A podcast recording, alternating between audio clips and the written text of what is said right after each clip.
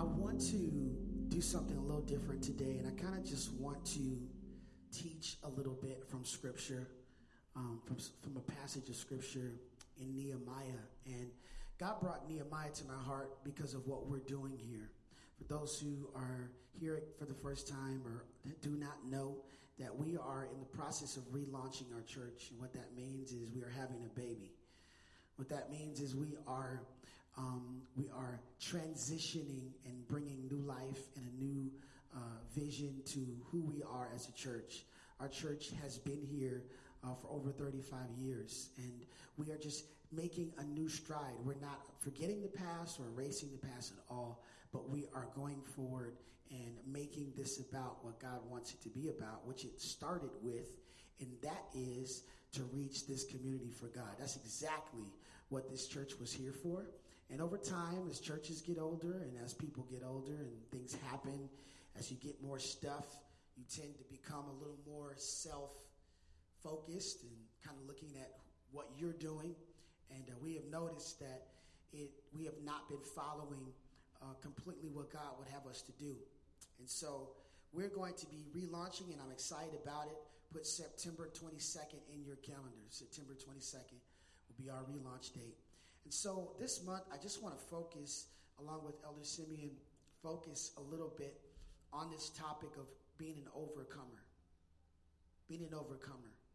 Um, it's important to know that as believers that we are overcomers, that we have the power to overcome the world. And the world can mean a lot for us, but the world can just simply mean what you're living in, the situation that you're living in, that you don't have control over.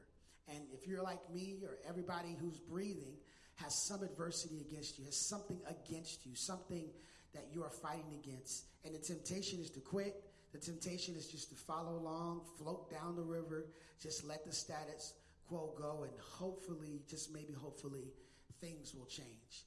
But I hope that this becomes, as my pastor at Richland shared this morning, contagious that, that you would know that you are an overcomer and you're overcoming for a reason. That it's just not about you, it's just not about you and your household, but that there is power in your overcoming. That there are people who are depending on your story. Matter of fact, there are people who are depending on you to overcome. They're tired of living in the shadow of your addiction. They're tired of living in the shadow of your dysfunction. They're tired of living in the mess that you cause. And what they're wanting is, I'm in the shadow and I want to see some light. And the only way you can see some light is if you get out of the way and let Jesus shine for you. And so overcoming is something that people are depending uh, on. The Bible says, as it describes the people who make it to heaven, the people who make it through, it describes them as people who have power. And you know where they have power in? Their testimony. You know what a testimony is? A testimony is a story about, a true story about how you made it through. Nobody gives a testimony of how they failed. That's not encouraging. Nobody would take a, nobody would uh, buy a house from someone that says, "Hey, I've been a realtor for 20 years, but I've never sold a house. I've been a mechanic for 30 years, but I've never really fixed a car. I've been a doctor, went to medical school, but I've never had a job. But I got a degree. Nobody would do that, right? So the people that God is calling are calling people who have made it through. That's a testimony. I've been through it. And sometimes it's just the power of hearing how you went through it that gives them the power to get through it. So this this is really a focus, and I, I, I want to kind of just take a different mode for the rest of the month as we are kind of preparing. And in August, we're going to actually spend some time focusing on prayer. I'll just give you that a heads up right now. Focusing on prayer. We're actually going to do uh, 21 days of prayer beginning on April, uh, August 5th to, through the 25th. And we're going to spend some time in prayer, focus on that, and talk about what prayer can do. But to kind of give you a summary of this month, we're going to be talking about faith and the faith to overcome. And I want to kind of teach this. I want to kind of teach it in a different way. So, what you're going to need is you're going to need something to read from a Bible. Um, I've got a lot of scriptures that I'm just going to read today. They will be on the screen. But if you have a Bible app, I recommend that you download one. uh, for a lot of reasons, but a Bible app is really easy because it can help you find those scriptures. In fact, our software here at the church, uh, our Proclaim software, we can teach you how to get set up. Will actually, if you have the, the right app, will actually open those scriptures up for you when the sermon starts. It just boop pops right up on your phone. So if you don't know about that, we can get you set up. So we're going to look at the book of Nehemiah, chapter one. I want to teach some things today from this particular um, passage of scripture. What I want to teach about is how to overcome when things look bad. When it looks bad.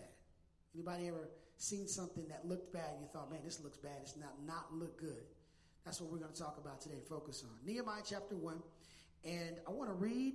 So I'll give you what we're going to be looking at: Nehemiah chapter one, chapter two, and then we're going to look at Colossians chapter one, which is a New Testament book. Nehemiah is in the Old Testament, and it's kind of hard to find if you have a, a, a an analog version like me. It's right before Psalms. But let's look at Nehemiah chapter 1. And just to give you a quick context of what Nehemiah is, uh, this story comes in um, comes in a time in the Bible where God's people uh, had really been exiled. They had been uh, sent away from their homeland for almost 70 years. Uh, it was something that God told them was going to happen. It was something God explained uh, because of their disobedience, and they were in Babylon for 70 years. And as God promised, after that 70 years, He was bringing them back to their own land. But the land was in shambles, it was in ruins because the kingdom that had overtaken them had completely destroyed it, and they had gone back to really a broken city, broken nation. They had nothing, but God had brought them back. So Nehemiah was one of those exiles. He was a part of the Jewish nation and he was actually working in the kingdom that had sent them back. So this kingdom was friendly towards these these uh, immigrants, is what they were, and friendly towards them. And so he worked for that administration. And so here's where we pick it up, verse one. Uh, these are the memoirs of Nehemiah, son of Hachaliah. In the early autumn, so that would be our autumn, right? October, November, in the month of Kislev, in the 12th year of King Artaxerxes' reign. I was in the fortress of Susa. He was in the, the capital city. He was in Washington, D.C. Hananiah, one of my brothers, came to me, came to visit me with some other men who had just arrived from Judah. Judah was where we were talking about, back home, the home country. I asked them about the Jews who had returned there from captivity and about how things were going in Jerusalem. Then they said to me, Things are not going well. For those who returned to the province of Judah, they are in great trouble and disgrace. Y'all see that there? Great trouble and disgrace. The wall of Jerusalem has been torn down, and the gates have been destroyed with fire. Look what he says in verse 4. When I heard this, I sat down and wept. In fact, I mourned.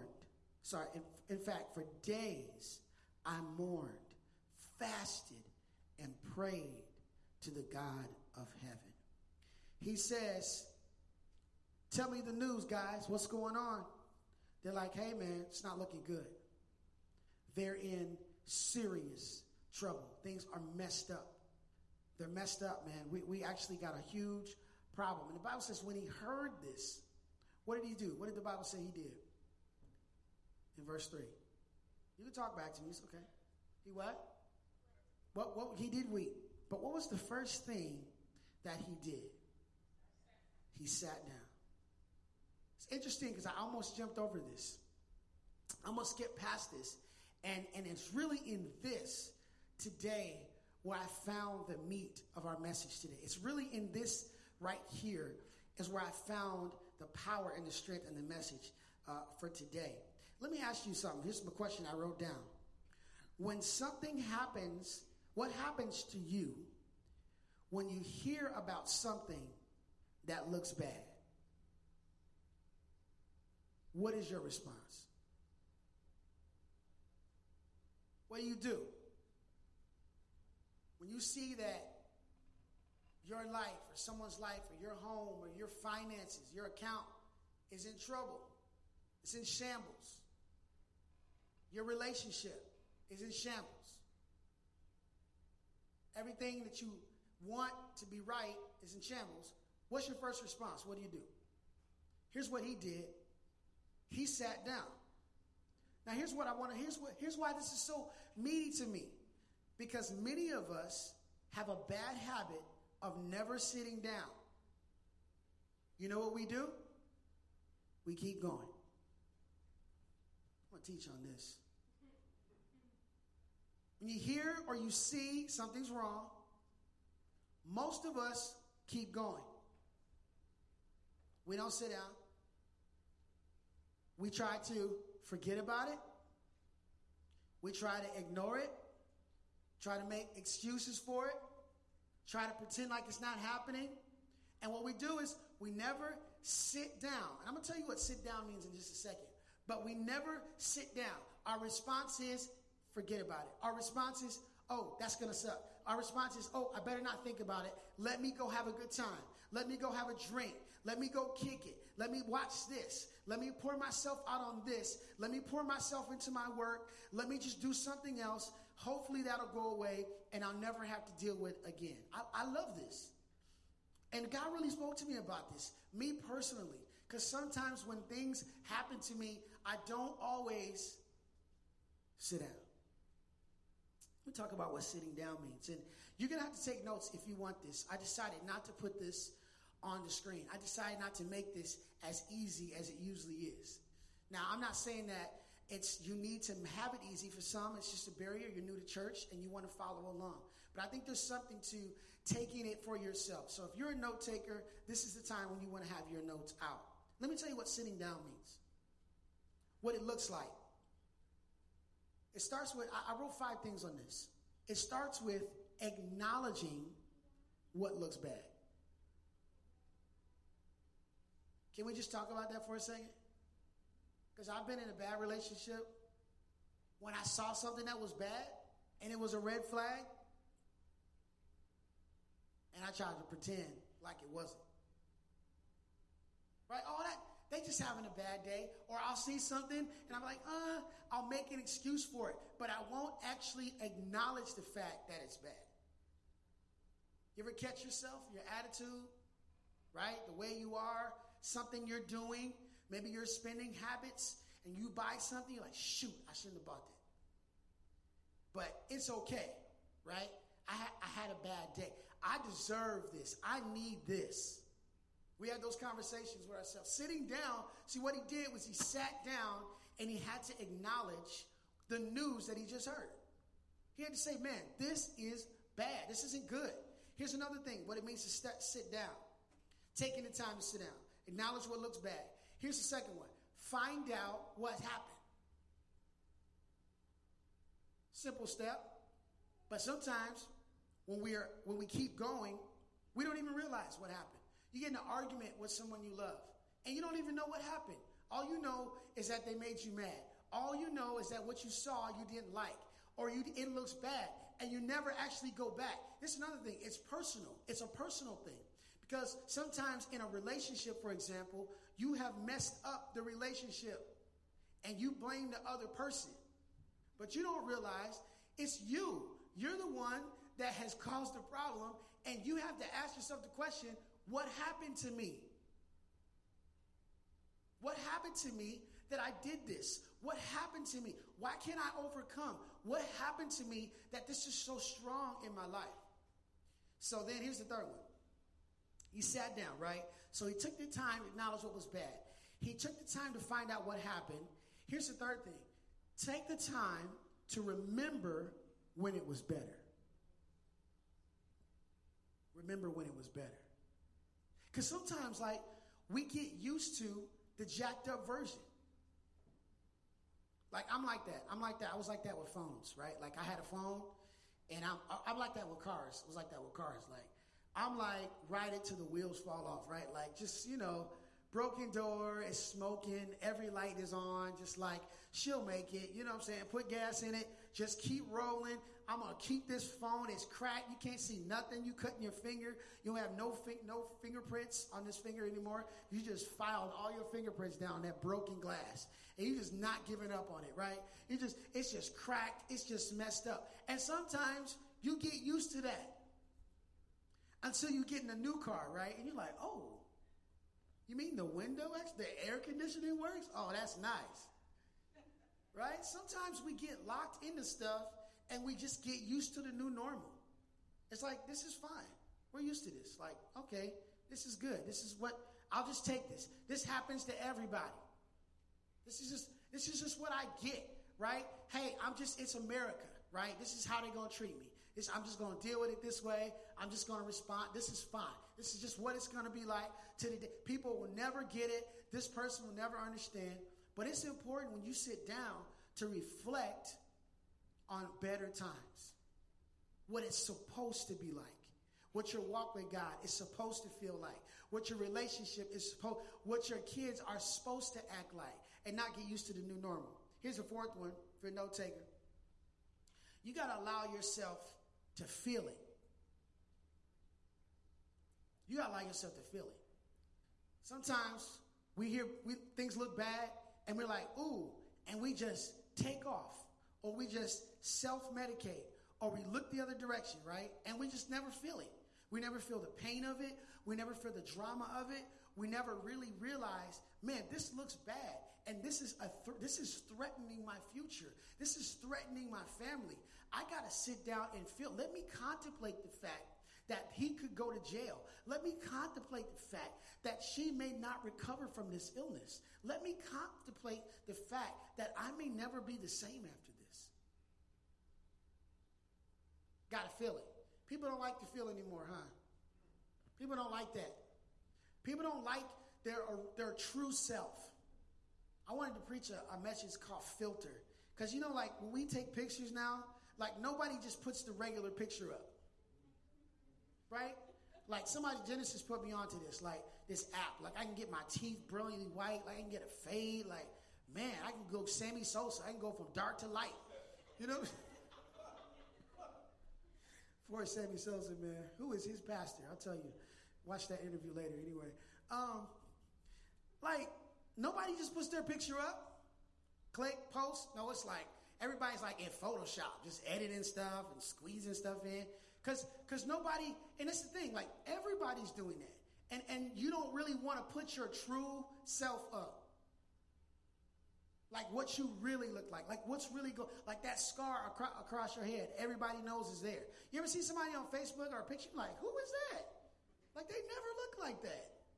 I don't even recognize them. So you gotta allow yourself to feel it. Here's another one. You have to have, here's number five. You have to have a conversation about it. Because after you feel it, you got to talk to somebody about that. Right? Sometimes you got to start with yourself. You got to be like, self, yep. You, let's, let's talk about this. Let's, let's bring this to the surface. Let's not pretend it's there. I'm talking about overcoming. I'm talking about when things look bad. I'm trying to help you understand that there's some times in your life when things look really bad and you don't have to accept that.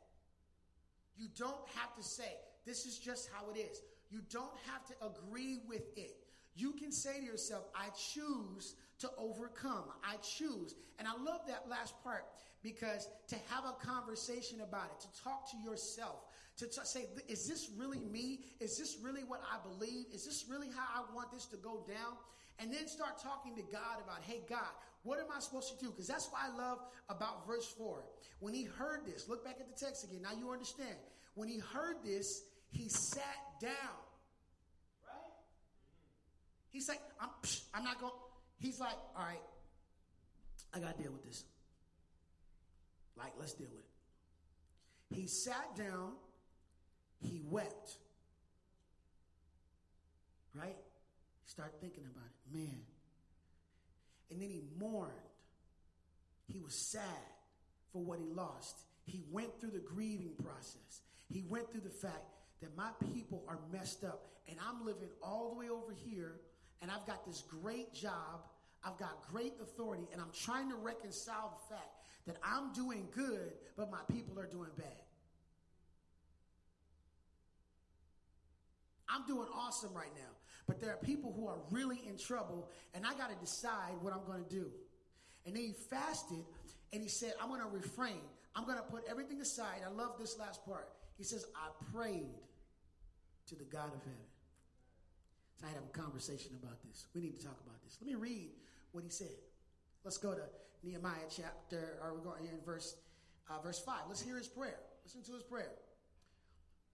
O Lord God of heaven, the great, awesome God who keeps his covenant of unfailing love to those who love him and obey his commands, listen to my prayer. Look down and see me praying night and day for your people, Israel. I confess that we have sinned against you. Yes, even my own family and I have sinned. Is he dealing with it? Is he being honest with it? He's dealing with it. We have sinned terribly by not obeying the commands, decrees, and regulations you gave us through your servant Moses. Please remember what you told your servant Moses. If you are faithful to me, I will scatter. Sorry, if you're unfaithful to me, I will scatter you among the nations. He's like, look, if you want to be with somebody else, that's your choice. If you don't want to do what I'm asking you to do, that's fine. If you don't want to live here, don't let the doorknob hit you where the, where the good Lord splits you, right? Like you, you can you can take a walk, and I promise though, after a while, I'm coming back to get you.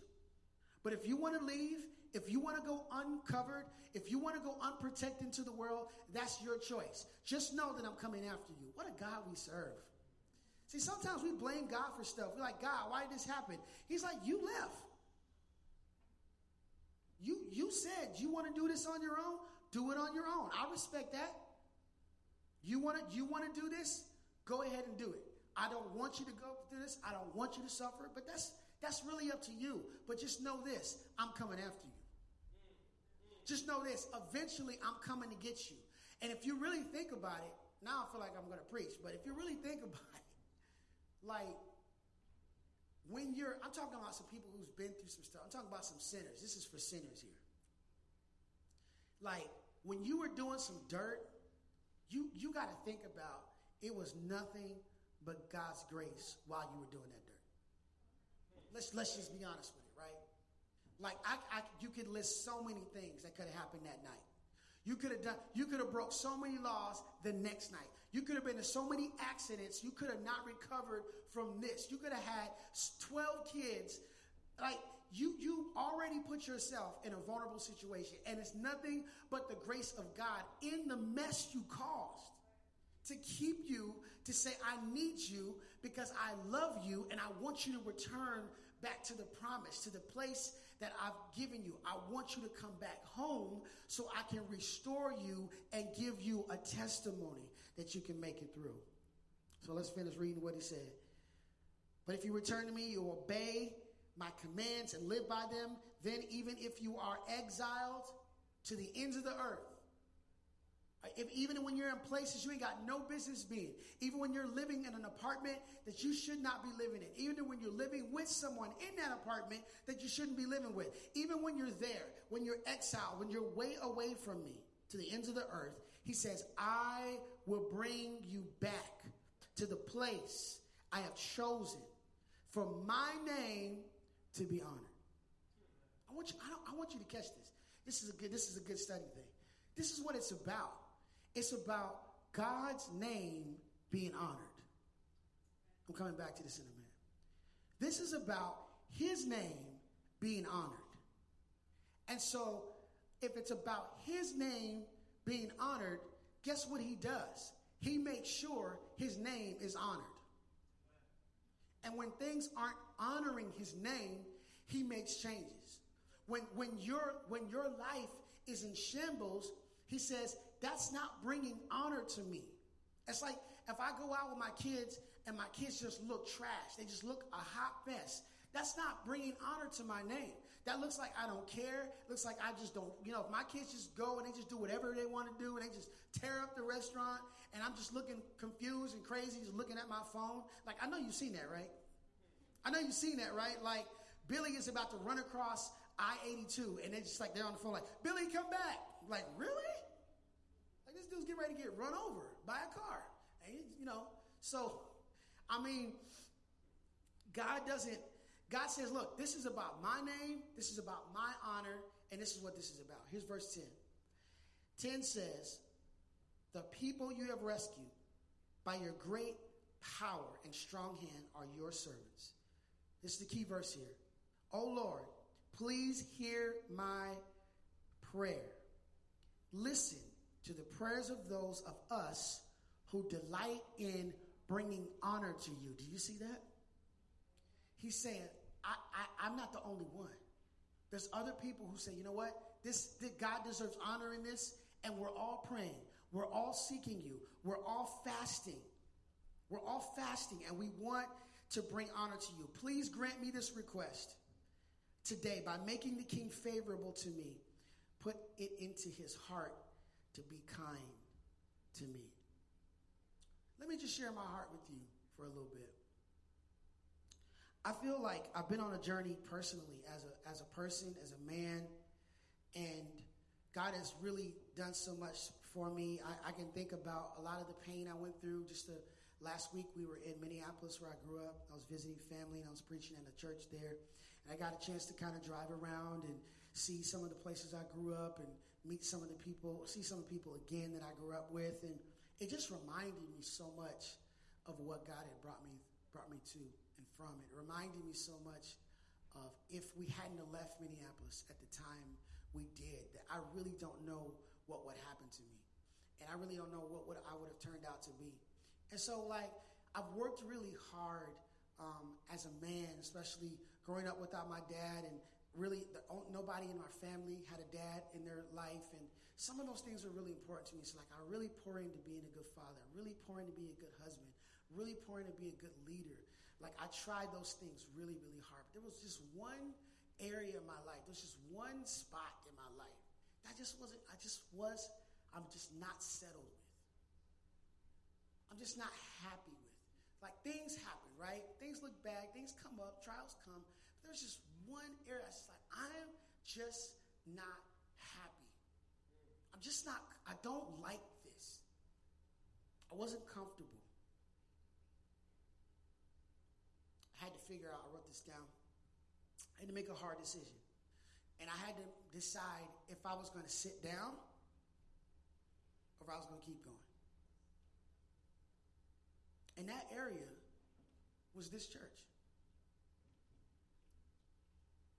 Can I just can I just share my heart with you today?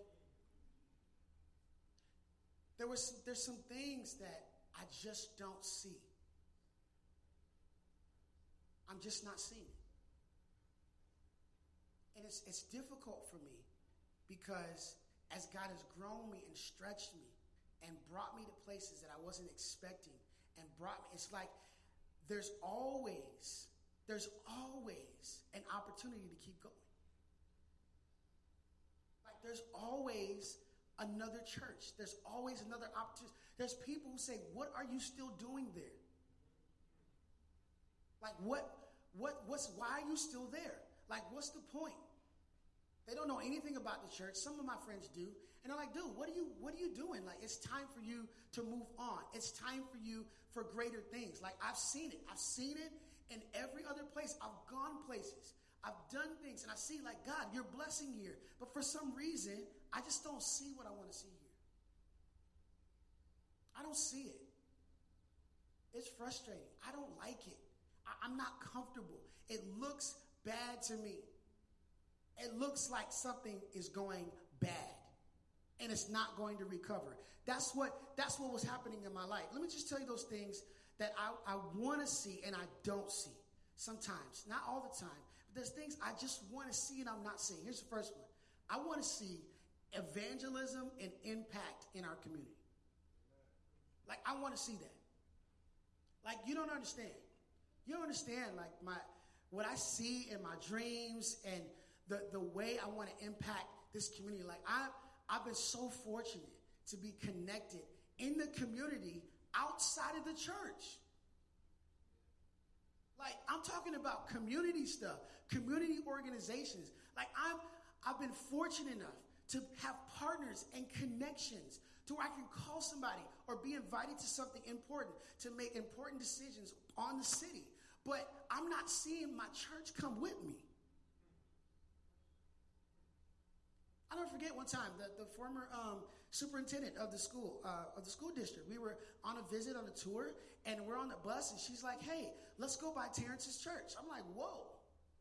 Right? She she drives by like she's like, "Hey, this is Terrence's church," and she's like, "They're doing an awesome work. Like they're just stretching out the community. They're just a huge church." I'm like, you know, like I can't say anything. She's just talking and bragging. I'm like, "Wow!" I'm just telling you, like I see impact and evangelism. I see people, I see people finding God. Like I, I just, I don't see it. I don't see it. Not all the time. I want to see it. And I don't see it because there are people who live two or three blocks from here and don't even know we're here. They think we're closed because we don't have church on Sunday. So they think they drive by Sunday, and be like, oh, ain't nobody here. Like, I, I, I don't see it. It looks bad. Here's another one maturity in a personal relationship with Jesus and with the church family. I don't see it. I don't see it. Outside of this service, how many of us talk? How many see each other? How much know what's going on in each other's life? We don't. How much, how many of us are mature? I'm talking about mature in our relationship. Not people just starting out. Talking about people who've been here for a while, are actually mature in your faith. Like you're you're past this. You're past, I'm talking about 10, 15 years. You're past all of that. You're at a new maturity level. You're at a new place in God. Some of us have gone backwards from when we started. Can we just be honest? Like you're you're way behind what you used to be. And, and so that's what happens when things look bad. You either keep going and pretend, go through the motions, or you sit down. I'm, I wasn't seeing it. I'm not seeing it. I'm not seeing freedom. I'm not seeing people set free. Not all the time. There are some people I see it, but not all the time. I don't see people feeling free, feeling comfortable, feeling mature, like knowing how to solve a problem, knowing what's going on, looking around and saying, I know why they're not here, and I want to go find out why they didn't come, or I'm going to find out what's going on in their life. Don't see it. Here's the third one. I'm not seeing a Christ centered lifestyle. Like your life is centered on Christ. You know what I'm saying? Like I'm talking about, I, I, y'all might feel like this is a butt whooping. I'm just, I'm just sharing my heart, and I'm not. You, if you feel that way, like my the great Lamont Lockett. Uh, he just had the best phrase of all time. If you're offended, you should be. This is that simple. You're offended, you should be. Right? I love that quote. He's awesome for that. Christ centered lifestyle, which means God comes first. That simple. Every the church and God is not separate, secondary. I don't see it. I don't see it. I'm not seeing it. I don't see the purpose. I, don't see it. Like driving, like I know I know that most of us don't spend a lot of time on the east side in general.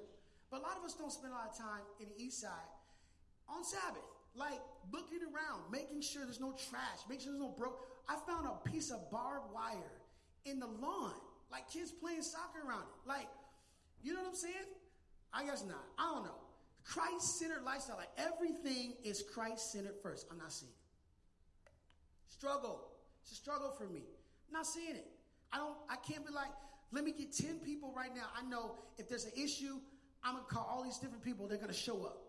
If there's something happening, they're to show up. If they say, I'm to do this, then I'm to do it. Here's the last one honoring God. Not seeing it, man. Like honoring God, honoring his house, honoring his people. Honoring God. Saying, God, you're going to get honor out of this. God, you're going to get glory out of this. I'm going to honor you in your house. I'm going to honor you in God's people. And I wrote this down word for word because I want to say it word for word. This is why we are relaunching this church. And I'm not the only one who feels this way. Right? I'm not, listen, I'm not the only one who, who sees what I see, who feels what I feel, and, and those who are, are committed to this, you feel this, you get this. And if you don't, I'm just going to tell you right now, you're going to start feeling really uncomfortable. I'm just telling you right now. You're going to feel uncomfortable, and that's okay because we have made the decision. I have made the decision to honor God with this church.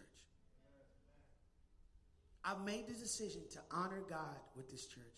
This one area of my life that I didn't feel like was completely bringing God honor. This is what I, I'm not telling you. I'm not saying the church is trash and you guys suck. I'm not saying that. I'm just saying that I want all of what belongs to God. I want to bring God glory and honor. And if I fail as a leader, I've got to make these hard decisions to say, this is not bringing God honor, and so we're not going to do it. And this will bring God honor, and so we're going to do it. And if you don't like it, if you're not comfortable with it, there is a church. There are so, there's almost 300 churches in Tri Cities. You need to find a church that is going to grow you spiritually and get you closer to God. But if you know God has knitted your heart to me and knitted your heart to this house, then this is the place to be. And it don't take a lot of people. But like this, just preaching to you, that's done. That's done. Like that's over with. I'm telling you, we are. Re- I'm telling you, we are moving a complete different direction. And I want to bring God honor with what He's done. I love what Nehemiah says. He says, "I sat down, I wept, I prayed about it, and then he says, I'm going to find a solution." Let me show you what he did. Look here in verse in chapter two. Bible says, early the following spring, in the month of Nisan, during the 20th year of King Xerxes, I was serving the king in his, uh, his wine. Let me back up. When did Nehemiah first hear about the news? Anybody remember? October. Late autumn. What is he doing now? It's spring. This is five or four months later. He's been praying, he's been fasting, he's been waiting. Four or five months later, He's serving the king. He's the cupbearer. He does that. And a cupbearer was like a really close person in the administration. And he's serving his wine. he said, I had never appeared uh, sad in his presence. So the king asked me, Why are you looking so sad? This is the king. This is the boss. You don't look sick. You must be deeply troubled. Now, it's important for him that the cupbearer is okay because the cupbearer kind of made sure that nobody was poisoning the king right? So they would taste the wine, eat all the food first, and basically that job was to not only not only just taste his food, but to kind of be over everything, and then to make sure he tasted it, so that if he was being poisoned, he would die and the king wouldn't. That was his job. That was the cupbearer's job. So he's like, you don't look sick, because if you're sick, it's a problem, right? I'm glad if you're taking the, you know, you're doing your job, but you don't look sick to me. What's going on? You must be deeply troubled. Then I was terrified. But I replied, Long live the king. How can I not be sad? For the city where my ancestors are buried is in ruins, and the gates have been destroyed with fire. The king asked, How, well, how can I help you? Look at this part. With a prayer to the God in heaven, I replied. I love that. It says, Before I opened my mouth, I've been praying and fasting about this for, for, for months. King gave me an opportunity. This is my time. Before I say a word, you prayed and he asked God. If it pleases the king, if you please with me, my, your servant, please uh, send me to Judah to rebuild the city where my ancestors are buried. The king, the queen sitting beside him. How long will you be gone? When will you return? I told him how long I'd be gone. The king agreed to my request. I also said to the king, If it pleases the king, let me have letters addressing the governor of the Providence, west of the Euphrates River, instructing them to let me travel safely through the territories on my way to Judah. And please give me a letter addressed to Asaph, the manager of the king's forest, including uh, instructing him to give me timber. Uh, I will, uh, will need to make beams for the gates of the temple fortress, for the city walls, and the house for myself. And the king granted these requests. This is why. Because God's hand was upon me. Here's how you overcome. Got to make the decision that when things look bad, first of all, you got to be ready when it's time.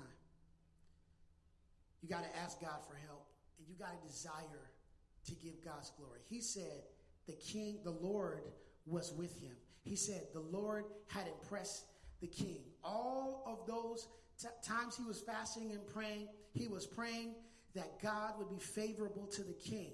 Because I know that when you step forward in faith, after making a decision that things are not going to be the same, God always brings provision. He always brings the people. He always brings the money.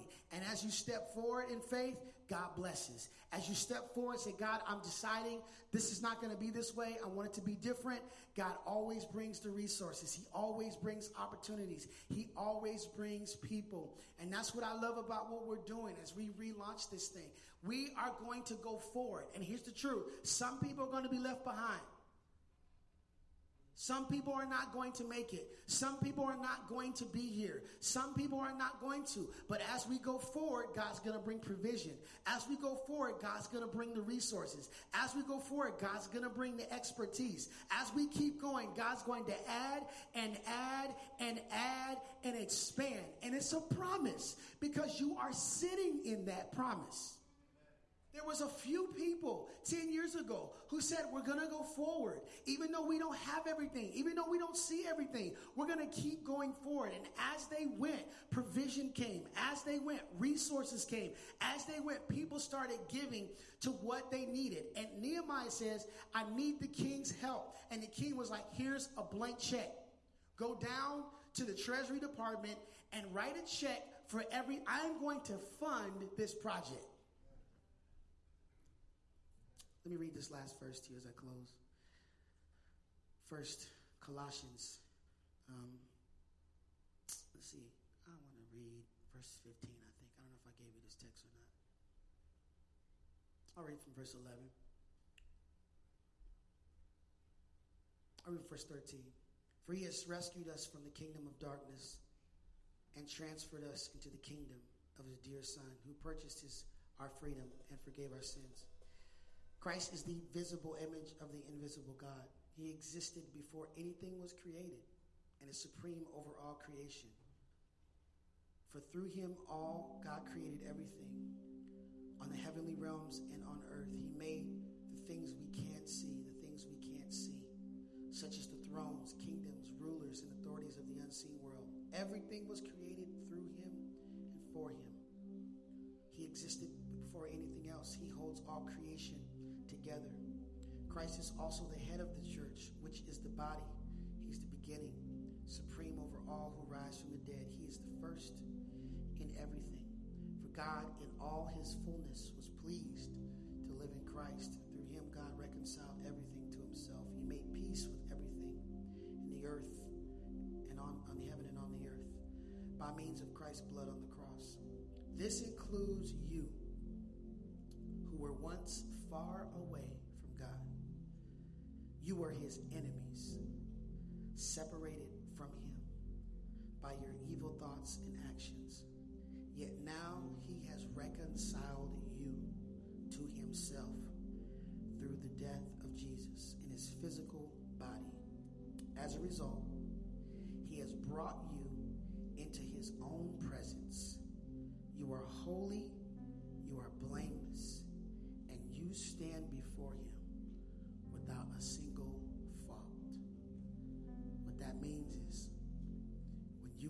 decision to overcome the sin in your life, when you make a decision to overcome the dysfunction in your heart, when you make a decision that you're not going to keep allowing this part to not bring God honor, when you make that decision, He says, God is going to bring the provision to you. He says, I'm going to make a way. I'm going to reconcile. I'm going to bring you to myself. I'm going to fix it. You just make the decision to step forward. You just make the decision to go forward. And as you go, as you bring your request to the king, I'm going to make it work. So here's my question for you today. I just want to encourage somebody who needs to overcome. It's not going to be like a big long appeal or anything like that. I just want to let you know that if you want to overcome, you can. If you want to get better, you can. I want to bring God glory. I want to bring God honor to this church. I want God, I don't want God to give this church to somebody else. I don't want God to make us sell this building. I don't want God to say, you know what, I'm done. This isn't going to work. I want everything God wants for this house. And I want it for every person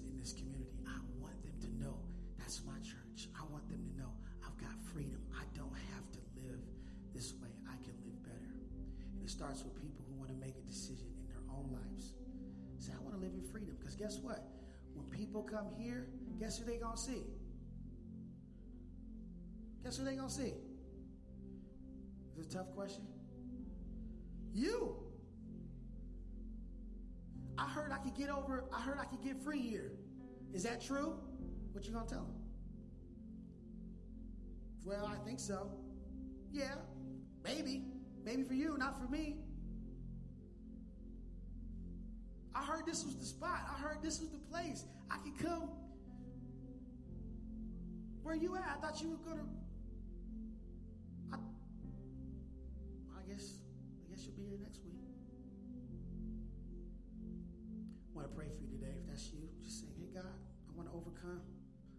I want to live strong." Maybe you can pray for me too.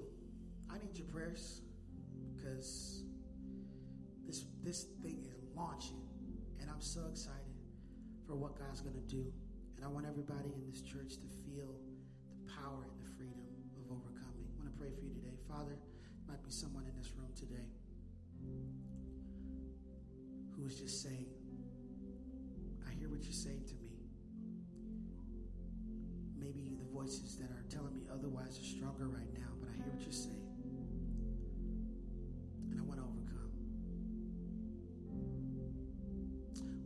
Pray against any spirit, any spirit of mediocrity, any spirit of just fear, unwillingness, unfaithfulness, unbelief. Lord, would you just give us strength today to know that what you're doing as we step forward is giving us provision, giving us strength. Bring you glory in everything we do, even in our mistakes, even in our weaknesses, even in the things we don't know. We don't have to be perfect. We don't have to be super. We just need to be willing, just need to be open. And I thank you, Lord, that you've given us an opportunity today to hear that we can be overcomers. We can overcome, especially when things look bad. As we pray, as we work through this summer, Lord, I just pray that our hearts united together as a family. That those, Lord, who see the vision, that nothing will hinder them. Those who don't see it yet, that you'd show it to them. And those who don't want this vision, that you'll show them another vision, another place